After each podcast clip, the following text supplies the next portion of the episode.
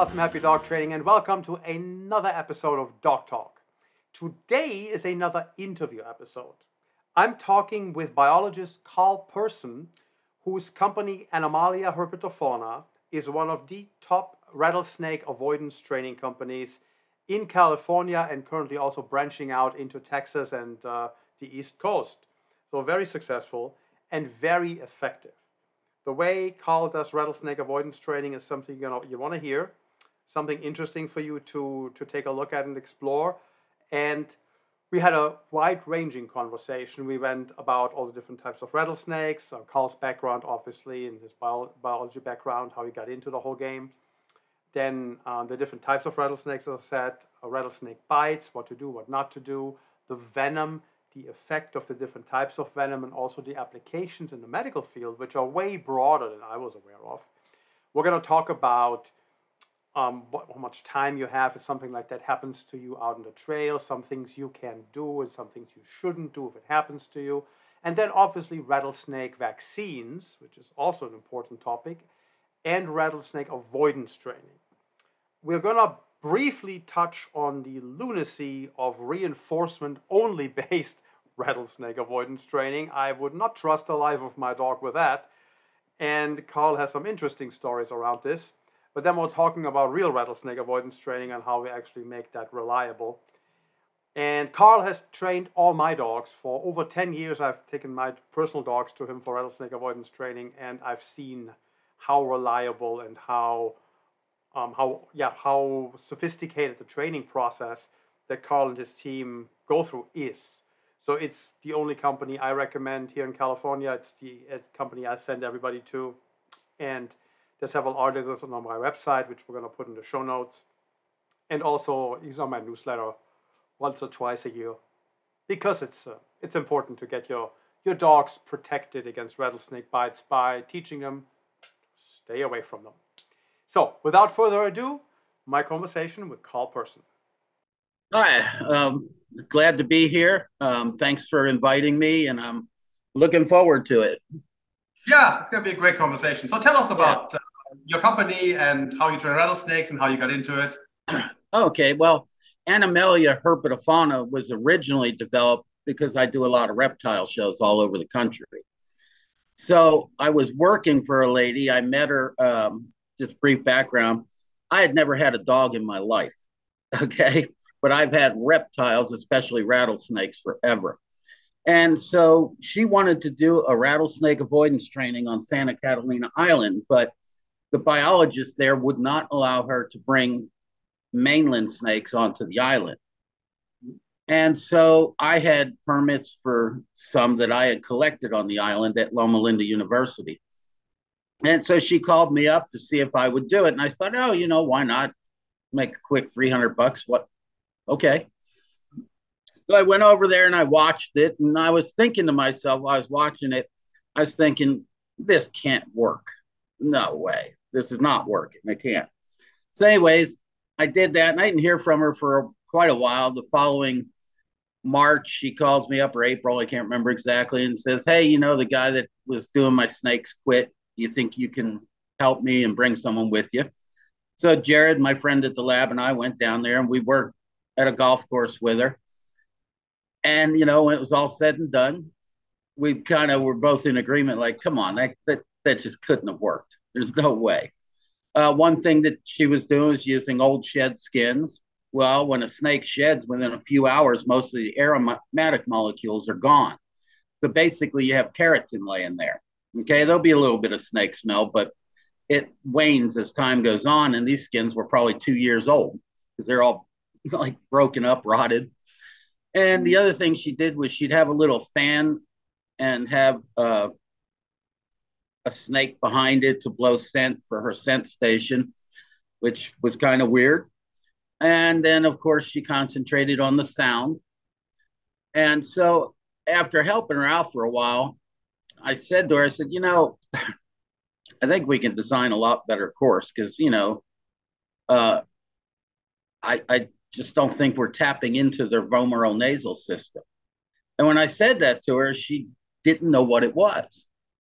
And I realized now she was a great dog trainer. Don't get me wrong, she trained them to ring a bell to go outside or all kinds of crazy stuff, stop at the curb, you know, everything. And they were very successful with that.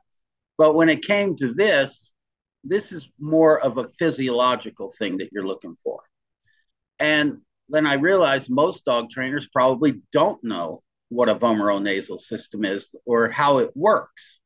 And basically, what goes on is your dog breathes in through the front, exhales through a minute fraction will go right to the olfactory nerve. So if they like something or dislike something, they'll know right away. And so when they breathe out, they breathe out through those side slits, creates turbulence. And then they do a straight up and down lick.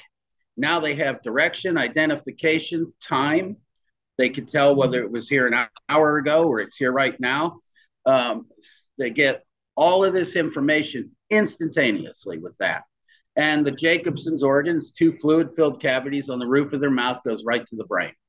It's the most effective part. And everything in a dog's world comes through their nose. So we couldn't understand why are we concentrating on this other stuff. There's another problem with the sound. Rattlesnakes, like most venomous snakes or snakes in general, will freeze when you approach them. Not mm. start rattling right away, but freeze, hoping you will walk by and leave them alone, not even notice them. We call that procrypsis. Mm. And so the sound really doesn't mean that much. And sight, well, if the dog's running through a field, by the time they see it and hear it, they probably stepped on it and already got bit. So what you want to do is tap into that vomeronasal system and you want to build distance. So that's the course that we started to develop and we've improved it ever since. And it's very very effective. And in fact most dogs that we get that have done this before with a, two exceptions most of the dogs that we've done this that have done it with other uh, people they don't detect the scent station. Some of them don't even detect the snake. With ours you do it twice you're good for life. Yeah so that's kind of how I got into it. It was an accident. Well, that, that's how the best things happen sometimes, you know. But so it's my personal personal anecdote. I mean, you've trained all of my dogs over the years for like I've been known you for like ten years now or longer, right? So we, we train a lot of my dogs. And one, one of uh, them was Nubia, uh, who I still have. When I had her out, and you, I mean, you demonstrated at the end as a snake lying in the grass like this tiny little snake and it's muzzled, and my dog walked around or ran around, didn't didn't approach it, so like yeah, worked.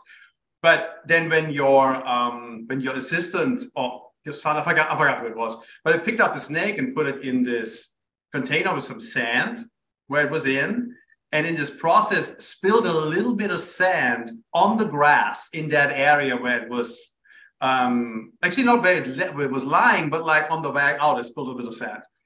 And then I know we went in and we talked a bit. I had Nubia on the leash. We walked out, and I just walked like past this. She would have walked straight over the sand where the snake had lain in, and she wouldn't do it.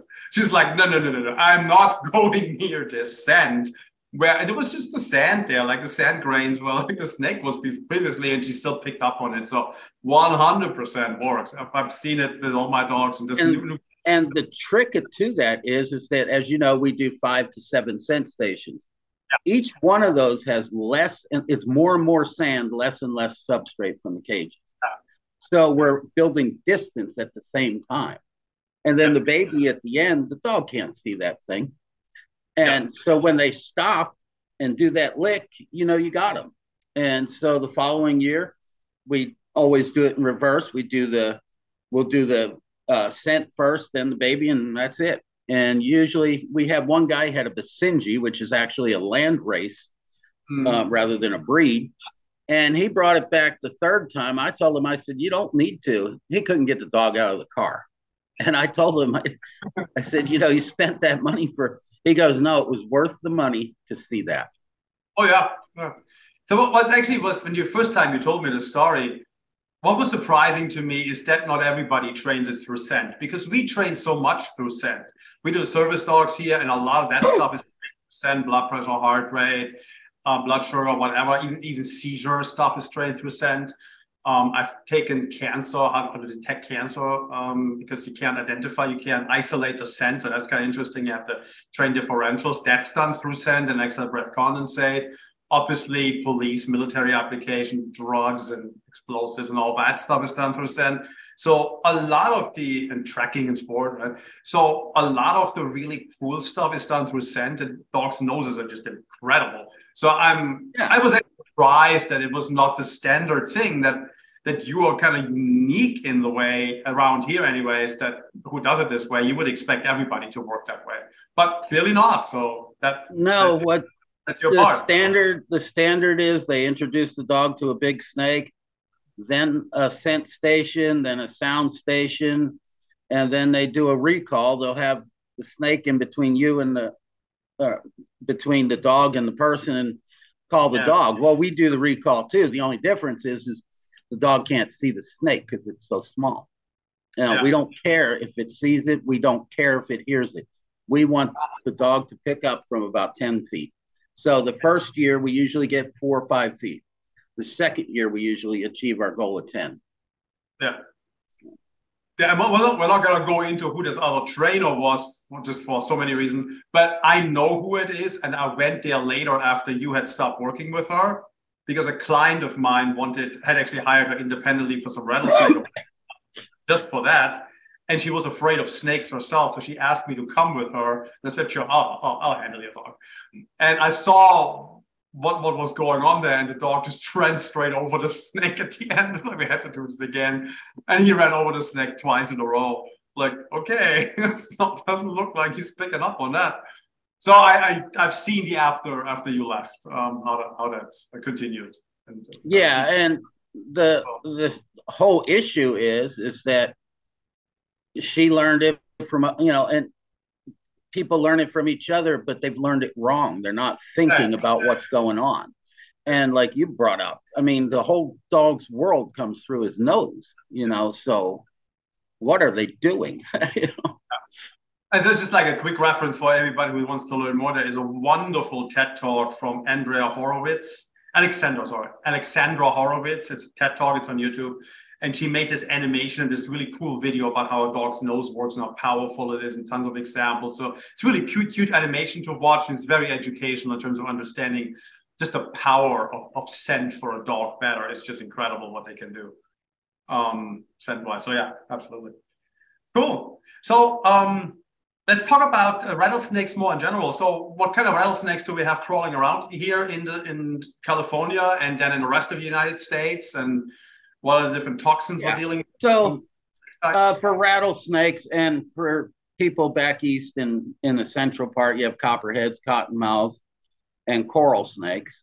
Coral mm-hmm. snakes, you'd really have to work at it to get bit by. So no one trains for that.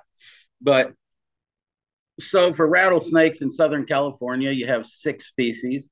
You have the Southern Pacific, you have the um, red diamond, the Southwestern speckled, Panamint rattlesnake, Sidewinder, Mojave.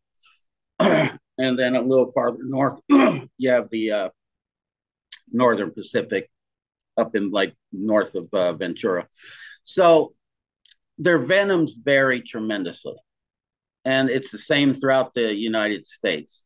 Uh, if you're in the eastern United States, you'll have the canebrake timber rattlesnake thing. Well, the ones in um, Carolinas and North Florida have a powerful neurotoxins. The ones in central Georgia have a really weak venom. So it rattlesnake venom is really variable. In Southern California, the most medically significant is the Southern Pacific, because just like the canebrake that I mentioned, depending on where you are, they have very different venom. Yeah. On top of San, uh, Mount San Jacinto, you have a powerful neurotoxin. In. Phelan area, you have a thing that causes micro blood clots that they have to deal with. You know, so it just varies from place to place. So, fortunately, the anti venoms we have, there's two of them um, Crofab and Antivipmyn. They work on all North American pit vipers. So, fortunately, we're in good shape with that. So, um, both of them work on all bites. Yes. Um, now, if you're bitten by a neurotoxic snake like a Mojave or a, a midget faded rattlesnake or one of the canebrakes, Crofab's the way to fly. It's really effective on neurotoxins.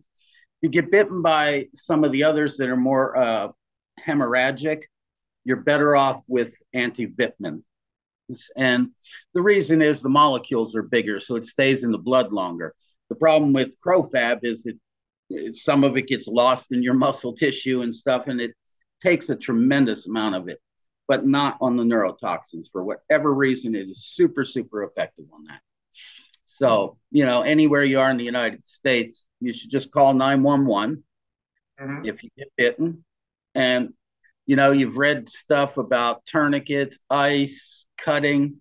The problem with all that stuff, it was written at, in the late 1800s, early 1900s, and it all makes everything much worse. And a good example of that would be say you get bitten on the hand and you make yeah. little cuts and you start trying to suck venom out. Mm-hmm. Well, most snakes have a thing that acts like a meat cleaver to chop your tissue up so the other molecules can get in and do their job.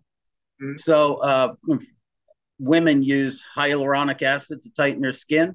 These guys have hyaluronidase, which cuts things up. And so you make those little cuts, you try and suck, you're probably only getting some of your own lymph tissue or something. Where, um, and then later few hours later, when your hands and arm are three times their normal size, black and blue, no blood flow, you have these big gaping holes. You end up inviting gangrene. So you could end up losing body parts. So yeah. unless you're allergic to the venom, which means you've either been bitten before or you work with them and developed an allergy. Because if you have no exposure, you can't be allergic. So you have plenty of time to get to the hospital. You get there as soon as you can, get the anti venom, and you're good to go. So, so how long does a does a human being have like a, a regular size human? Well, you know, you, if it's a like uh, some of the powerful nerve toxins, mm-hmm. those you have less time, but you're not going to die in 15 minutes or something. You know what I'm mm-hmm. saying? You could call 911 or get to the hospital, and they'll get the antivenom to you, and you, are going to be okay. Mm-hmm. You know, so um, if it's one of the hemorrhagic type snakes, you have eight to 10 hours at least. Oh, wow. Okay. So, uh, so how long was the end of the neurotoxin snake? You have like a couple of hours, two, three hours or something like that? Yeah, probably. Um, you know, like the Mojave mm-hmm. in California, the midget faded in Utah, and of course the canebrakes in North Florida and the Carolinas. Those you know, those have very powerful nerve toxins. Mm-hmm. But um, so you, you need to get to the hospital fairly quick. But boy, that antivenom works on that like gold. So what about dogs? So how long do they have? I mean, obviously okay. depends on the size of the dog, I guess. But like let's say a 50 pound dog, how long? Okay, now most dogs, of course, are going to be bitten in the face because they put their nose in a hole or something like that. Yeah. The big issue with that is now dogs. Keep in mind their muscle is much denser than ours. Mm-hmm. And so that actually protects them. It gives them some extra time. The problem is they tend to get bit on the face. And even though they probably don't get much venom because they have a pretty bony nose and mm-hmm. the fangs aren't going through the bone. Um, but the problem is, is the swelling. Okay. Yeah. So breathing could become an issue. Mm-hmm. Now, there's some vets that don't like it, but others do, is uh, Benadryl. So, mm-hmm. and they say one milligram per pound, I believe it is. Um, so you should always consult with your veterinarian, but Benadryl at least keep the swelling down so your dog can breathe, and that's usually the worst part of it. Yeah. Um, as far as a 50 pound dog getting bit in the leg or something, you can carry him out and get him to the vet within a couple hours or so. He's gonna be fine. Okay. Okay. Yeah, I heard I heard Benadryl from uh, so many different angles. I heard it from vets. I heard it from other snake trainers I met over the years. I've, I've heard it from so many different people. So Benadryl works. It's, it's yeah, and it actually helps um, neutralize some parts of certain snake venoms, which is kind of interesting. Mm-hmm. There was a study out on that. That was oh. fairly recent. Yep. Yeah. So Benadryl's not a bad thing to have, you know. Yeah. So, um, but I always tell people, you know, if you're going to do it, consult with your vet. Um, yeah. so, you know, don't take my advice for it. I'm not a veterinarian. no, no. You can always talk to your vet, no matter what anybody says. But um, yeah, but that's their field, right? As long as it's not like nutritional training. right, right. When it comes to medical stuff like that, and absolutely, no, no question. Right. Um, right. Oh, that, that, that's good to know. So you, you mentioned before that there's also medical applications for the venom. So it's not just all bad and bad for us. There's actually things we can do with it that is good for us. So let's maybe talk right. about that for a moment. Doesn't apply to like you and I in everyday life, but it, it's certainly interesting. Well, so, you'd be surprised. You'd be very surprised how many okay. people. So in okay. 1981, the first ever venom-derived medicine came out. It's called Captopril. It's used for congestive heart failure, diabetic kidney failure, and hypertension.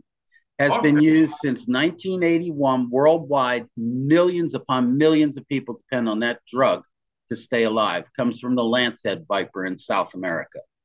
Wow. And because venom is so complex, they had to really figure out what exact part of the molecule is doing what exactly in the body. Mm-hmm. Well, because they had to be so specific, it revolutionized the way all pharmaceuticals are made to this day. So they're a little bit safer now because they're more targeted and more specific. Millions of more lives saved indirectly. if you know someone that gets those uh, DVT blood clots in their legs, very painful, probably yeah, take an yeah. echistatin from the saw scale viper in the Middle East. Um, mm. Worldwide, breast cancer has become epidemic. Well, it turns out that a part of the venom in the copperhead from the eastern United States prevents the cells from adhering to the body's matrix, so the tumor dies.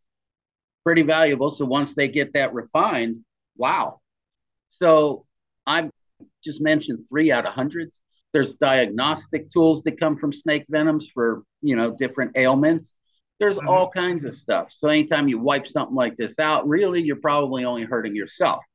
Do people die from snake bite each year? Yes. But the odds are in our favor, like millions and millions to one just on one drug, let alone the hundreds. Yeah. So, yeah. Ah, very, seems very, really I had no idea. Huh, that's super interesting. I didn't know yeah. it was that.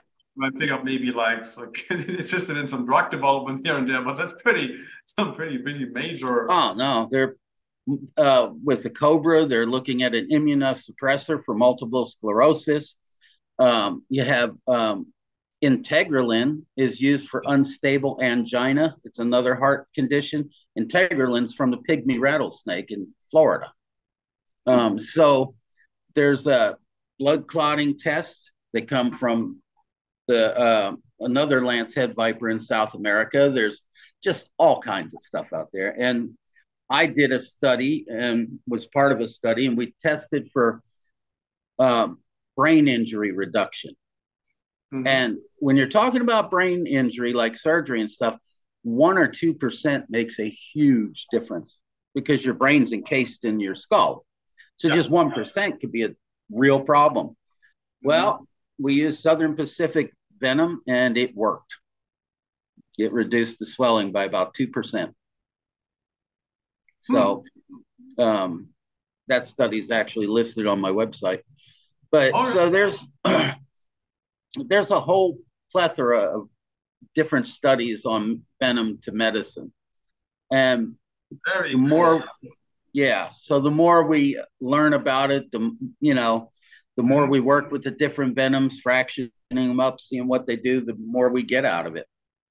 Yeah, and obviously your website will be listed in the show notes and any, yeah. stuff you can dig up for related to what we're talking about. I'll also put them in the show notes as well for anyone who wants to read a little bit more.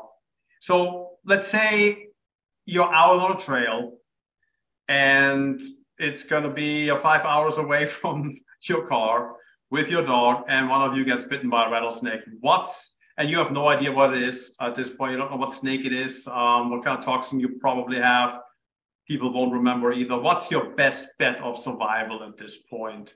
Well, hopefully, hopefully you'll have a cell phone. You mm-hmm. know, uh, if you're a five-hour hike, that's long. But if it's a if it's not a Mojave or Southern Pacific or or a Mojave or a uh, midget faded or the canebrake, mm-hmm. you know, I'd start making my way out until I had cell signal. Right. You know, because you got you can't just lay there. You know? Yeah, obviously. So and then would you continue to walk, or would you rather not the moment you have signal and just like have the helicopter lift you out? Or oh yeah, if you have cell phone signal, you're better off just to rest, stay still, okay. um, because you don't want to add to it. Yeah, don't want your metabolism to pump it through your whole body if you can avoid that. Yeah, okay. exactly. Um, same. I now, if it's on your hand, you could hold your hand like a little above your heart, and that'll help. Okay, and I'm assuming it's the same for your dog. Um, if you can carry them, if not, walk out slowly. Call for help if possible. Same yeah, as soon as you can get that cell signal. And uh, Benadryl at that point. Um, yeah, well, Benadryl because it's an antihistamine. So your body, venom will work kind of against you in two ways. First of all, all the constituents in venom, most of them are found naturally in your body. Mm-hmm. This, this, is an overdose. Okay. Um, of course, they have little side chains that do different things that make it more toxic, obviously. But the yeah. other thing your body's going to do is it's going to throw histamines up there because the heat helps to you know fight bacteria or whatever it happens to be. That's why you get that red swelling. It's histamines and stuff, right? Mm-hmm. And so if you take an antihistamine, you're going to calm things down. So, you know, and if you have, like, if you get bitten on the hand, if you have any kind of jewelry, take it off immediately. Yeah. You know, because once you start to swell, it's not coming off and it could be a disaster. Yeah. It could, yeah. You could lose your finger or like that. You know, if you're wearing shoes, loosen your shoelaces so that you can get your foot out of your shoe. Mm-hmm.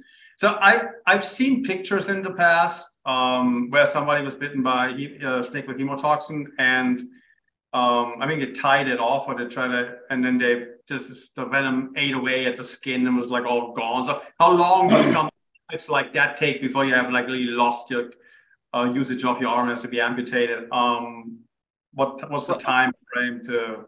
Well, here's here's the deal with most of those hemorrhagic type venoms you're going to have swelling, you're going to have necrosis, you know, rot. Um, you're going to have that. Mm-hmm. And um, so the quicker you get that antivenom, the less damage the venom's going to do.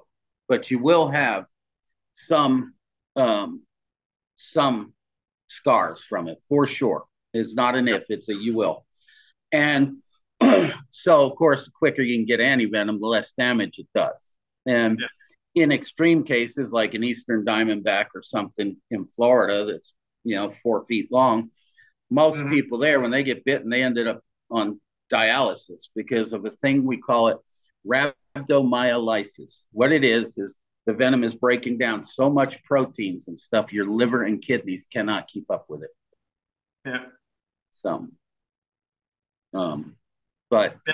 Hopefully, get, get the anti venom as quick as possible, and you'll be all right. Yeah.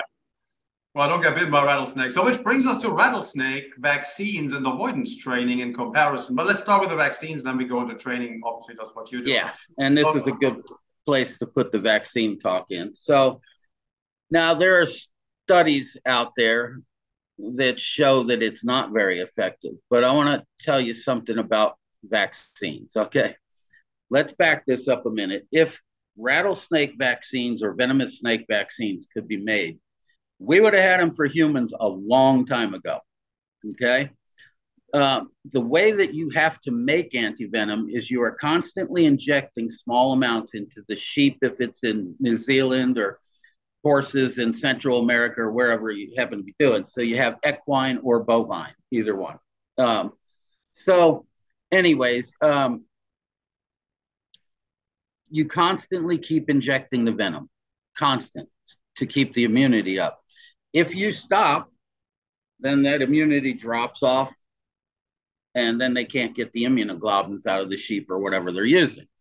So, the idea of giving your dog one of these vaccines and then maybe going back 30 days later for a booster and then not doing it again until the next year. Well, the study showed that it was originally developed for horses, by the way, but the study shows that one third of the horses had no clinical response to it. It was worthless.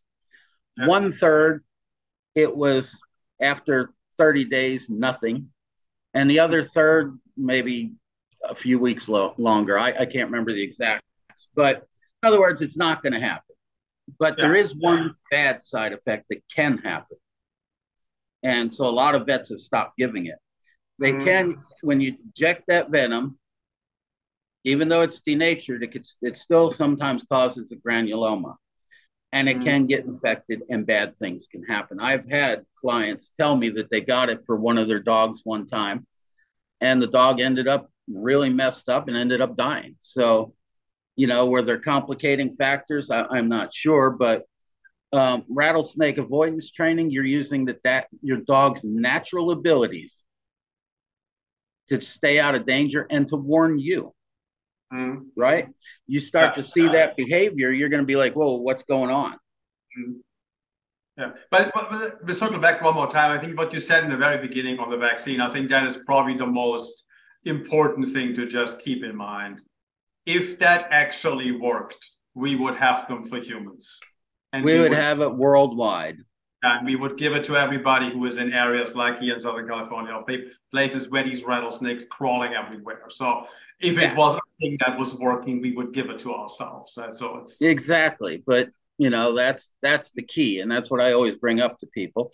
And on my site, there's a little thing, and I cite the two studies that were done, and you know you can make up your own mind. In Southern California, you have the Southern Pacific rattlesnakes. Well. Yeah the vaccine's made only with Western diamondback rattlesnake venom. Mm-hmm. So even if it was to work a little bit, a lot of people say, "Oh, give me extra time." No, it won't. Um, even if it was, it would only be for that. It's not going to help with the Mojave. It's not going to help with the canebrake. It's not going to help with anything. Yeah. So, and, and that yeah. effect you can literally get with Benadryl. So if it's not really um, service as uh, helping the purpose of what you're like after, like buying more time, right? Um, yeah. But actually, so this particular thing, there is three articles. Just a, a side note, I guess we're gonna put this actually on all of these because we're touching on all the different topics. But Carl has um, written three guest posts on Happy Dog Training all about rattlesnakes, uh, some about rattlesnakes vaccines, some comparing vaccines to avoidance training and uh, rattlesnake poisons and uh, toxins and so forth. So all the things we're touching in this podcast on this guest post from Carl and all of that, this specific thing he just mentioned is also in there. So we're going to put this podcast um, together with those articles. Um, because it just like all fits together nicely. But yeah, I've, I've read I read this before. I did uh, the the um, the vaccines are not made for the most commonly encountered rattlesnake to begin with. So yeah, yeah, and so not really going to do the job. It's just it to me, the risk does not outweigh the possible reward, which is almost nothing. Yeah, if it was protective, it would be one thing, but it's really barely doing anything, and what it does is not it can, can be achieved cheaper and, and safer and doesn't do much. Yeah. So let's talk about avoidance training because that is the answer um, because it makes um, it makes your dog a warning system for you and protects your dog from getting bitten, right? So let's talk about that and the way you go about it. And uh, you touched on the on the, the scent approach you're taking, but let's let's dive into this a little bit more. Yeah, let me. I'll flesh it out a little bit here. Yeah. So if your dog has never been to rattlesnake avoidance training, completely naive, we yep. introduce them to a large, usually kind of grumpy rattlesnake. And most dogs will walk up and put their face right into it. And so we do use the shock collar. We do keep it as low as we possibly can, but we give them that, and the stimulus of the snake and the shock is enough. Um, yep. On real sensitive dogs, we just use the pager, the vibrate, and it works. So it just mm-hmm. depends on the breed. the next thing we do is we go through several scent stations. And the first one is pretty potent, okay, because we want them to pick up right away. Mm-hmm. But each successive station gets more and more sand, less and less substrate. The reason yeah. is is because we want to not only have them in tune with it, we're trying to build distance at, at the same time. So obviously, the farther away you are from the snake, the less odor there's going to be our ultimate goal is the first year to get them at least five feet, and then second year, hopefully 10. Mm-hmm. So after we've done the scent stations, we have a baby rattlesnake. I know the dog cannot see that. So we want them to use their Jacobson's organ that we talked about mm-hmm. to find that. They don't need to see it. And the crucial reason that we do this is if your dog is running through the field, as I already said, rattlesnakes will freeze. They're not going to be rattling or something. Your dog comes plowing through the field, especially hunting dogs. Yeah. By the time they see and hear it, they've already gotten bitten. So you have a lot of these trainers out there. They they, they want a couple sound stations and they'll have one scent station. One lady has a stuffed baby rattlesnake at the end. What is that? Um, and then you know all, all this nonsense. But it, the problem is is that if you do not tap into that vomeronasal nasal system, you've got nothing. So we've had people that I, I remember one lady and spe- specifically, I felt so bad for her. So she had done this dog training with another company in five years in a row and mm-hmm. paid a substantial amount for it, much more than we were charging. And so my son was walking the dog towards our first scent station, which is really potent. So if the dog had caught on from this other five years of training, mm-hmm. it would not have gone near that. But it put its nose right in it. And of course, I had to zap it right away, um, which just stunned me. So I yeah, said to yeah, Zach, yeah. my son, I said, why don't you take it over there, see if it'll put its face right in the rattlesnakes. Uh, I couldn't believe it. The lady, of course, was flaming hot, and I don't blame her. So we had to just redo the whole thing. Um, you know, it's just, and it's sad because when you pay out that much money every year after year after year, with ours, you do it twice, you're not getting them out of the car the third time. Know, it's not going to happen. And so the only reason that that could be is we're tapping into the physiology of both the snake and the dog. We know what I know what's going on with the snake in the wild. I know how they're going to act. Mm-hmm. I also studied up on the dogs, and you know we got it down pretty good. We've had no one that we've done has taken their dog out somewhere and got bit that I'm aware of anyway. Yeah.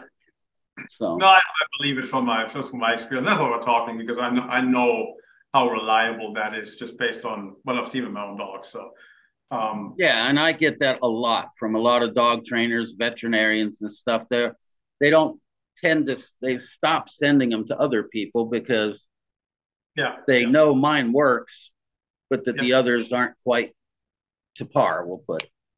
I, I personally, I don't do rattlesnake training myself. I send everybody to you, uh, um, yeah. and you're my newsletter once or twice a year. So it's it's just the way to go. Anybody who wants to rattlesnake avoidance training, I send them right to your website.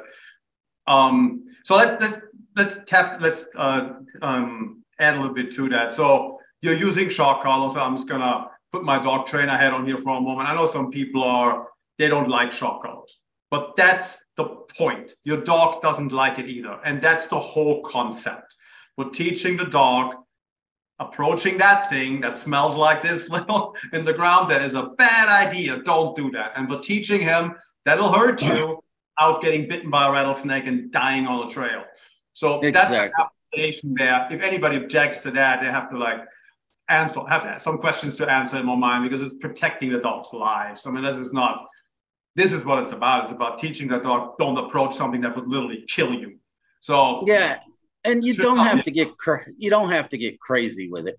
No, uh, a lot of the people that do this rattlesnake training, they they want to see the dog do a backflip.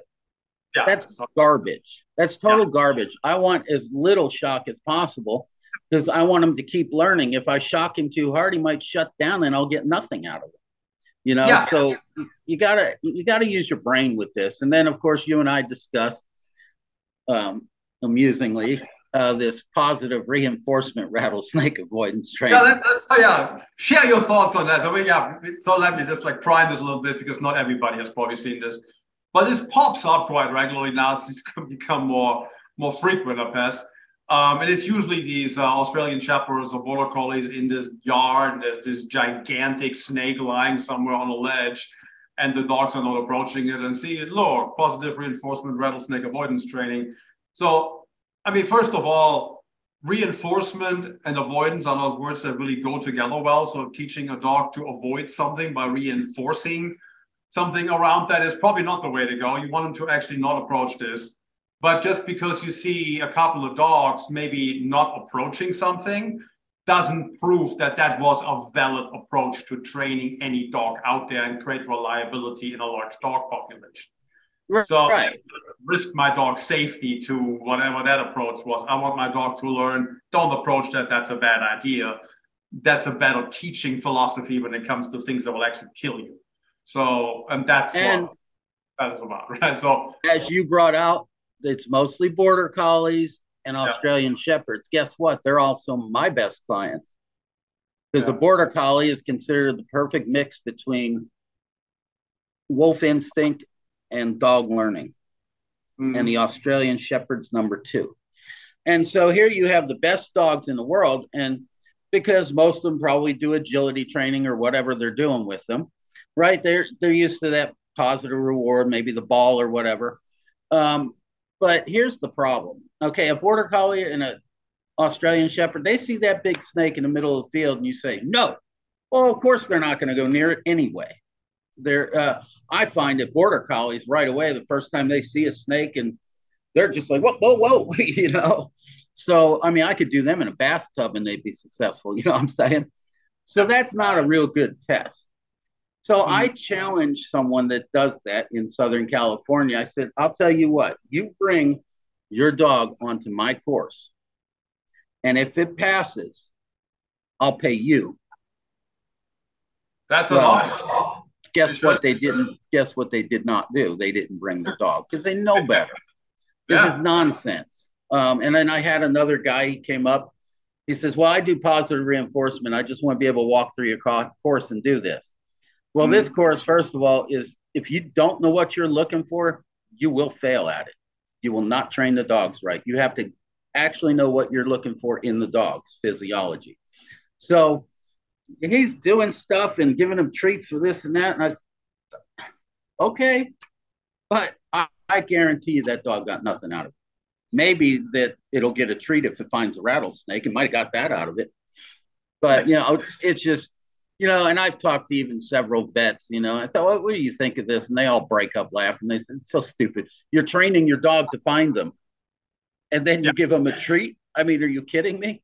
You want to, and you brought it out you know, mm-hmm. uh, avoidance is the opposite of the uh, positive reinforcement, you know? So they're completely different. Um, and so when I'm training, I don't want the dog to go near that. I want them to s- back off, you know, and sooner rather than later, you yeah. know? So I don't say good boy you know, at the end after the course is over, we do we oh you give them some affection and stuff because it's a stressful course, you know. But yeah. uh, but the shock collar to me is the only real way to do it. I I have seen some videos on this positive reinforcement for rattlesnake avoidance. I just look at it and laugh. Come on. Yeah, it's fundamentally flawed in its whole approach. I mean, I have I have podcasts, and people have probably listened to this as they, if they get to this. There's a reinforcement podcast, there's a punishment podcast, there's all kinds of um, things. And the approach that in the in the force-free community is usually taken with this kind of stuff is the differential reinforcement route. And differential reinforcement has its time and place, and there's wonderful things you can do with that. But rattlesnake avoidance training isn't it. So when, when you reinforce anything, reinforcement is about teaching the dog to do something, whatever it is. But yeah. reinforcement is about encouraging behavior and doing things, while punishment is about discouraging behavior and not doing things. So teaching a dog not to do something needs to be done in a way that produces a safe outcome. Don't chase that car, don't chase that motorcycle, don't pursue that rattlesnake, don't chase that mountain lion, but whatever. so it's like right. it's doing something, not doing something that keeps you alive you just have to take the route that will result in a reliable outcome to that end. Um, no matter what your personal preferences may be, nobody wants to go and shock dogs with, with shock dogs. Nobody really enjoys doing that. That's not the point. no. point. Is we need to you not get bitten by a rattlesnake, stay alive and not die. That's the point, and that's exactly. the that goal. And that that that that has even a debate. I find personally a little disturbing because it's life and death it shouldn't, shouldn't be, but apparently it is. Um, all right, let's move on from that. So the um, the approach that you're taking is obviously creating an avoidance response. And I personally seen so like when we first took, I forgot that was so long ago. I think the first time I've seen you do it, that that shock collar was actually at level two or four, and it wasn't one that had ten levels, one with a hundred levels, and uh, your your team had it like four or something, like super super low. Like I couldn't even feel this, but the dog will. Right? So there was enough to accomplish the outcome. And with some dogs, it's going to be higher, and with some dogs, it's going to be lower. But it's not about, as you said, about the dog just making backflips and flipping out and losing its shit. It's it's about well, now we have to market explicit, I guess. um, like losing its mind, and um, it's about just teaching the dog to avoid this thing because it's an unpleasant thing to approach, and that's what you're doing. That's simply it. And there are a lot of people that do the rattlesnake avoidance training. They turn it up too darn high. Yeah. So the dog is so stressed out. Did he really learn anything? Yeah. You know, the lower you can keep it, the more effective your training is going to be. Now, there are breeds where you do have to turn it up. Huskies, for obvious reasons, they're working dogs. They have a thick neck with lots of, you know, um, so you have to turn a little higher. But, you know, most dogs, we do police dogs, two and a half is a hard correction, or 25, depending on your brand, what brand you're using. Well, yeah. if that's a hard correction on a police dog, well, uh, why am I going to hit a poodle with 50? It doesn't make sense. You know, it's just, you know, there's a lot of nonsense. I think it's maybe human mortality. More helps more, right? This is great. Let's go higher, works even better. And that's not even good. So, like, just the studies on this kind of stuff in terms of intensity, they'll tell you the exact opposite, just like you. Well, once the dog knows this could be here, ah, lower is just fine. You don't have to keep going up. That's that's silly. That's really not smart for any type of physical um, aversive tool. No matter what, you don't want to keep going up at all. You just want the dog to learn stop. And then... and a lot of times, like if you do border collies or something, after the first shock, you switch to vibrate, and it does the same thing. Yeah, which so, also makes perfect sense because once the dog knows it could be higher or lower, usually doesn't make any difference. You use I like to use the least amount yeah. of you know, to because uh, I don't want the dog to freak out. I want it to learn. So. Exactly. You can't overload the system with too much stress. It's not helpful. Exactly. Cool. Good. So, um, what else would you like to add about rattlesnake? I think we touched on all the things we had previously um, discussed.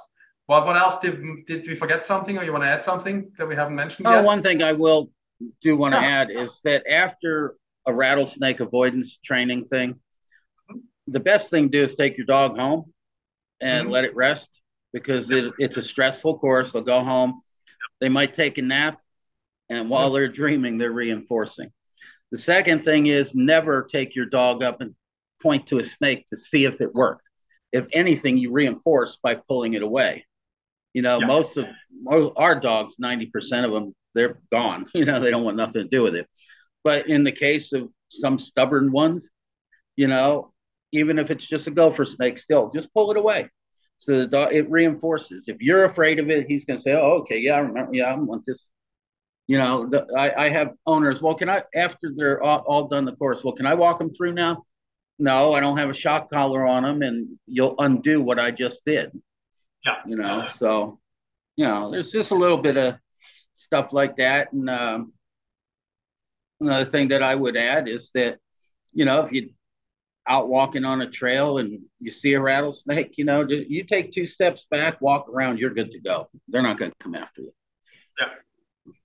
Yeah, I, I personally encountered a couple. Um, I wasn't with my dogs at the time, but yeah, they'll leave you alone if you leave them alone and they don't don't pose a threat to them. I step over them. I mean, like like straight over them. Let's like, go around them. But yeah, and I was most people narrow trails where there wasn't much room, but it still wasn't the problems you know, most people bitten each year either trying to catch them or kill them. You don't want to get bit, don't touch them. so, but you, you actually you touched on something that I think is generally not appreciated enough because we see this in training a lot. It's not just rattlesnake training related. Once a dog has gone through a lesson, let it be your lesson or any other lesson, even the things we teach and service dogs, whatever, you can go through a lesson and you can see a dog even having a hard time maybe not picking up and you don't see him making progress in a session and it just like seems is kind of stuck there but then you stop pause come back the next day, and the dog masters that task like a champion. He just had time to integrate these circuits into his head and just like become more fluent and think about it. And it's exactly how it is with us. So when, when we learn something, let's say you learn how to play the piano, you learn how to play a symphony or whatever, you have a hard time with a passage and like, I can't get over it, I can't get over it, I can't get over it. Yeah. Ah, up. Next day you come, no problem. And so it's just like sometimes your brain just, you know, sometimes often your brain just needs a break. And it's like sleep on it and come back to it. You will be surprised how this actually starts. Uh-oh. And it's the same what you just outlined. Let the dog rest and then yeah, um, well, I'll tell you, this happened. This is true. Um, one time we we did a um, rattlesnake avoidance training, and we had this one dog that I didn't think did very well at all. Yeah. Well, the following year we're up there and we're doing a TV spot, and the dog that they bring is that one. I thought, oh, this is going to look good, but actually the dog did fantastic. I couldn't believe it.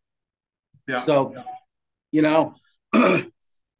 a lot of people will want you to well can you do it one more time can you do it one more time no uh, you, you don't need that you know yeah. you go through the course be mm-hmm. done with it take your dog home let them rest you know yeah. or walk it off a little bit or whatever uh, and then he'll be fine she will be fine whatever um, mm-hmm. so you know don't, there's no you know there you don't overdo anything you know it's just not good yeah. um, you're putting them through stress so all, the all more you possible, right?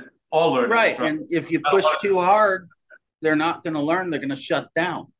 Yeah, because they don't know what you want. They'll start. You'll see them. They'll start getting confused, and you know they'll just they're not getting anywhere further. You know, you're just so if I see them stressing out, if it's halfway through the course, I'll give a free voucher because I'll stop mm-hmm. and say, "Here, just come to our next clinic and we'll finish it out." Yeah, and that is so much more effective than trying to push them through. Yeah. No, you have, you have to know when to stop, and sometimes. Yeah, you can't. Yeah, you can't. If you overdo it, the dog learns nothing. And I think that's also. I mean, it's us. We have our, we have these ideas of what we want to see and what we want to accomplish, and think we can do more. We need to respect what our dogs can do, and every dog's different. Some dogs can power through, and then for hours and hours, and then you do something really complicated, and they can't think anymore after like 20 minutes. They're like, well, normally you can go longer. Yeah, but this is hard. So I, I think this is, just gets me worn out. I can't can't process it. Um, it's interesting I, as a trainer, you bring up 20 minutes. That's where we've decided that's like the maximum we can do. Yeah. Around 20, maybe 25 minutes. After that, it goes right downhill. Yeah. But so there's, I mean, the way dog trainers work varies widely. I mean, I think the most common thing is probably pull the dog out for five minutes, five times a day, or some, three times a day, or something like that. Um, that seems to be the most common approach. I don't take that approach personally. I work the dog until the dog shows me he's done, and then we'll take a break, and then we'll do another session later in the day, and that's it. So, but the dog works as long as the dog can work, and the longer I have him, the longer he can because he builds up stamina and resilience. and He can do more. Yeah, um, obviously, what you do is a more targeted, narrow application specific session. It's a it's different from like what we do in service dogs and board and board and train stuff where we have right. Um, but he, there's one other thing I think that's um, maybe also interesting in this context. This is something I discussed with uh, my mentor and friend Ivan at some point in the training course I've taken. I think I mentioned it in one of the calls that we had is just because you don't see progress in a moment in a session with a dog doesn't mean there isn't any or the dog isn't learning anything. Just because it's not visual or visible in that moment doesn't mean that there's no learning taking place. There is learning taking place.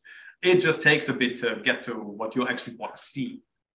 Um, but repetition and things like that the same that you may not see like with this dog you may not see the progress in the first round or after five minutes or 10 minutes the dog gets too tired but that was learning taking place. He may need a little bit more, but it's not that it was worthless. It's just not visible to us just yet. It's just important to realize the dog's learning something.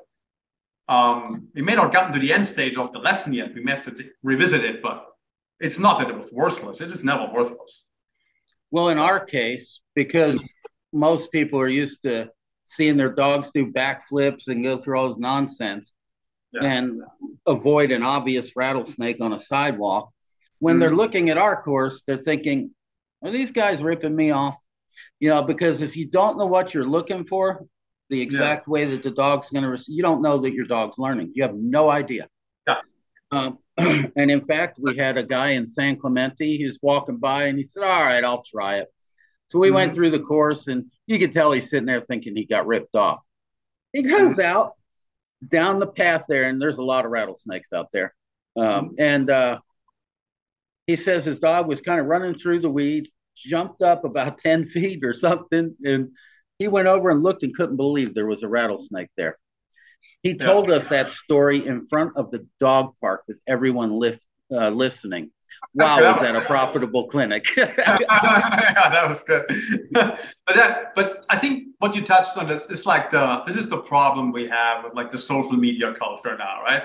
Everything has to be flashy, everything has to look extreme or like super cool, or and there's like there's a great quote from Michael Ellis on dog training that I love, and it's, it's just it's this: good dog training is undramatic and it doesn't look that flashy all the time. It doesn't look all that exciting. Good training is often not that thrilling to watch. The outcome will be thrilling to watch, but the process may not always be thrilling to watch. It's not a dramatic event to teach a dog to not attack other dogs.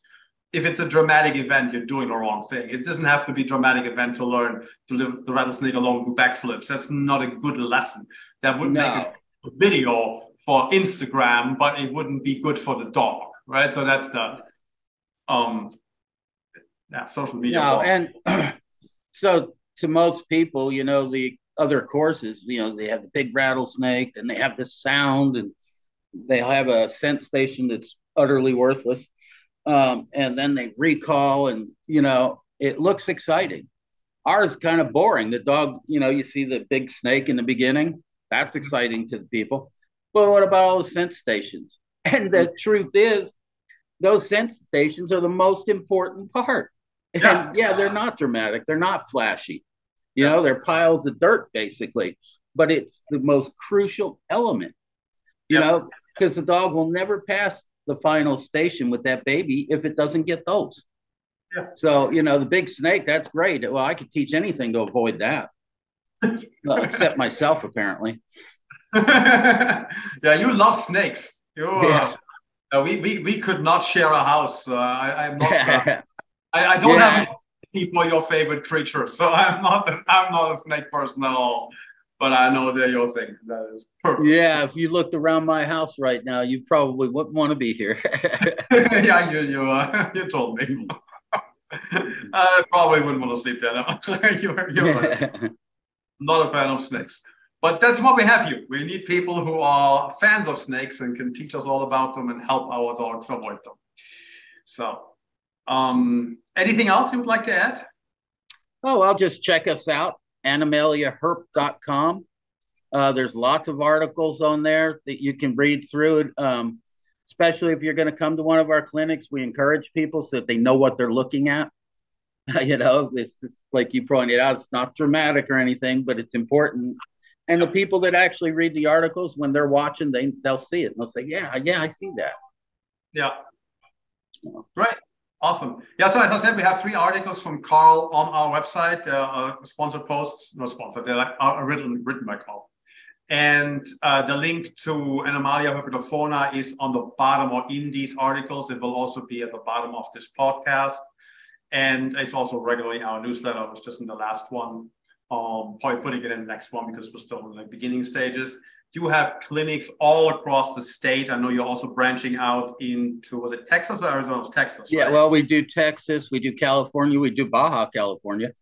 Um, I'm wanting to get over to the East Coast into Georgia mm-hmm. um, and start doing it there. Maybe South Florida as well. Um, you know, because um, what I find is that most people that do this quite frankly, they do it wrong.